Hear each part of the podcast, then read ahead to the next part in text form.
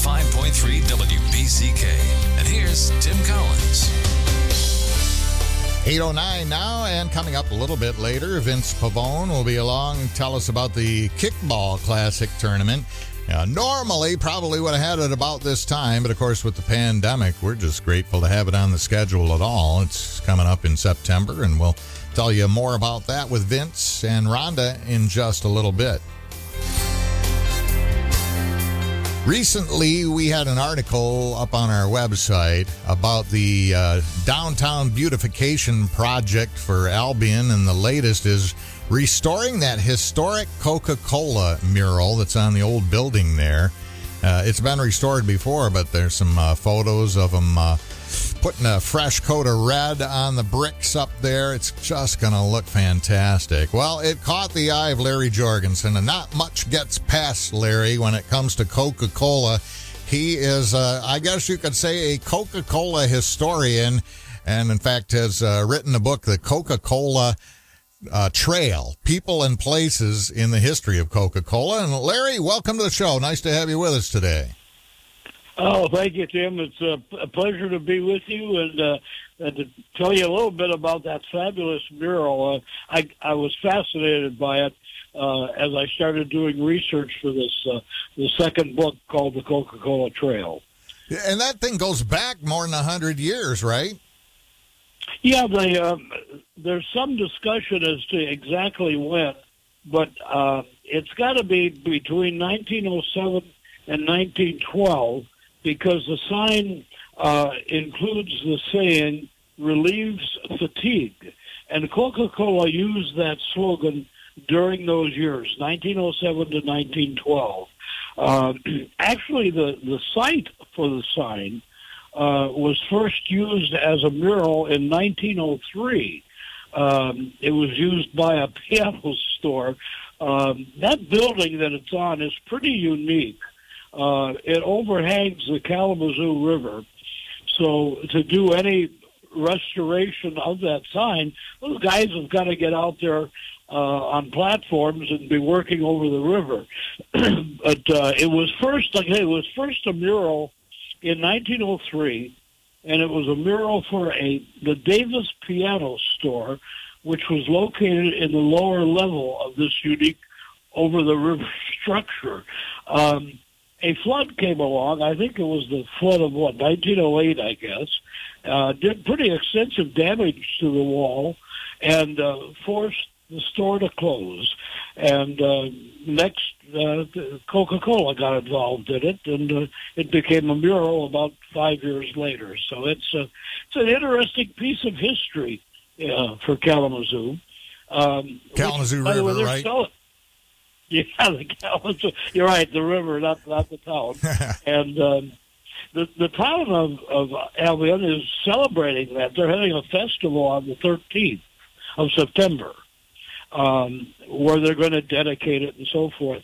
Um, this is the second time that the mural has been painted, but they really went to an extensive uh, restoration here. It, it was done, um, I think, in 1983. Uh, no, so earlier than that, um, it had been done, but it was just you know a paint over job. And then in 1983, they started raising money to um, to try to to do another job on it, and uh, the, uh, the the one in 1983 was a just a simply a, a paint over. Uh, then they got involved again uh, in 2019, September 2019. They started another fundraiser, and now in restoring the sign, they had to do some extensive restoration and, and rehabilitation of the surface that the sign was on. It's a brick surface, and there's a company that specializes in uh, what they call, uh, you know, the building preservation. Uh, uh, I think the company's called Building Art and Conservation, and it took them a month just to prepare the building uh, to to put the mural, uh, the new mural on. So there's a lot of a lot of effort, a lot of money went into this project. I think uh, so it seems to me I, I recall that they raised like $150,000 to get the job done. So it's a it's a it's a pretty good project. You know, you mentioned, uh, you know, that it it it, uh, it kind of the the mural reflects that it was almost a medicine back in those days, and in fact, I think that's kind of how Coca Cola started. It was supposed to be like a medicine, right?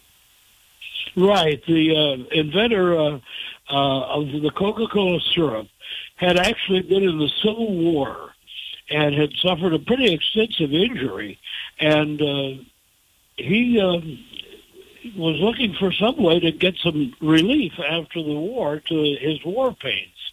And he he he was a pharmacist by trade, and came up with a concoction of this syrup that, that would ultimately become Coca-Cola. It was uh, first sold uh, at drugstores, which would be appropriate. Drugstores that had soda fountains, and uh, it was a syrup that you know, you'd give a shot of carbonated uh, water too, and and you'd have a, a drink that would relieve, as a sign once said, relieve fatigue, and also it uh, did a lot for relieving the pain. But uh, well, my, when my uh, Larry, excuse me, when my grandmother was alive, she uh, used to tell this story about when she was a little girl. This would have been about 1910 and the family drove down to visit some cousins in Ohio that had a drugstore, and that's where she had her first Coke. And uh, she loved Coca Cola her whole life. She would take us out for Cokes, and we knew all the places where you could, you know, get a good bottled Coke and everything. But she used to say that Coke back then had a kick to it. And well, I don't know. That's maybe more legend than anything else. People do uh, know about that uh, that legend that there was cocaine in it at some point, but it's kind of only half true, right? Well, it, yeah, the, the story to that, and it's it's an interesting story. When when Pemberton uh, created the the syrup, um, he used the cocaine, the not the cocaine. See, now I'm saying it. Yeah. The coca leaf. He used the coca leaf and the cola nut. That is the name came from Coca Cola, you know. But the leaf was not processed as you would process cocaine uh, in the very early stages of Coca Cola, it contained a slight trace of what would be considered cocaine, but it was because of the way the leaf was processed, not because they were doing uh, putting cocaine in the in the uh, in the mixture. Um, uh, the, the uh, following owner, uh, Mr. Candler of Coca Cola, went to all sorts of expenses, hired, uh, you know, pharmacists and scientists and so forth to make sure there was no trace of any cocaine in Coca-Cola. This was back in the 1920s, and since then they still use in the formula. They use the the uh, the leaf, the coca leaf, uh, but believe me, there's no trace of of cocaine in it, but it does give it a, a very unique flavor, uh, and that's why so many people, you know, that uh, enjoy Coca-Cola. It's because of that unique flavor that, uh, as they say, is hit. The recipe is hidden away. I don't know. That's good PR too. But anyhow, uh, it is it is a unique recipe, and and certainly uh, the world's. Uh, best known product, no doubt about it. You know, there are uh, Coca-Cola collectors from all over the world, and and just like you and I are doing, Tim, I've I've been interviewed in Dubai about this thing about Coca-Cola, you know, and I asked the, the gentleman in Dubai at the radio station. I said, uh, "I'd love to do the interview. This is interesting." And he said, "People here love Coca-Cola." So uh, it's it's definitely um, America's claim to fame around the world is Coca-Cola. Larry Jorgenson is the author of the Coca-Cola Trail: People and Places in the History of Coca-Cola, and we'll get into some more of that in just a moment. Larry Jorgenson has authored a couple of books about Coca-Cola. The uh, latest is uh, the well.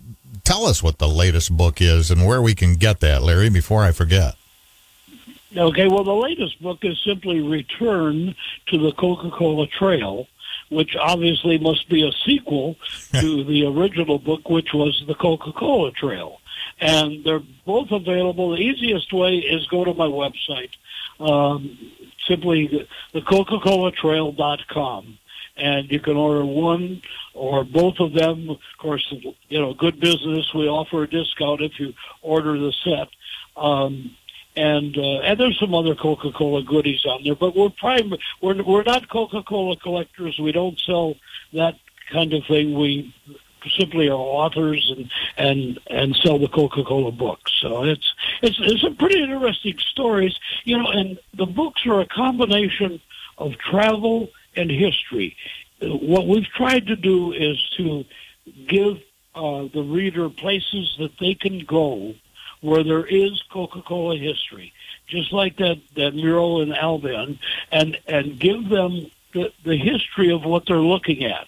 Um, there's buildings that uh, used to be uh, Coca-Cola plants that are now uh, museums or shopping malls. They're they're brew pubs. Uh, you know, they're, they're wonderful places that we've found, and and we've we say, well, here here's this place go enjoy it, and while you're enjoying it, we're going to tell you what it was in Coca-Cola history.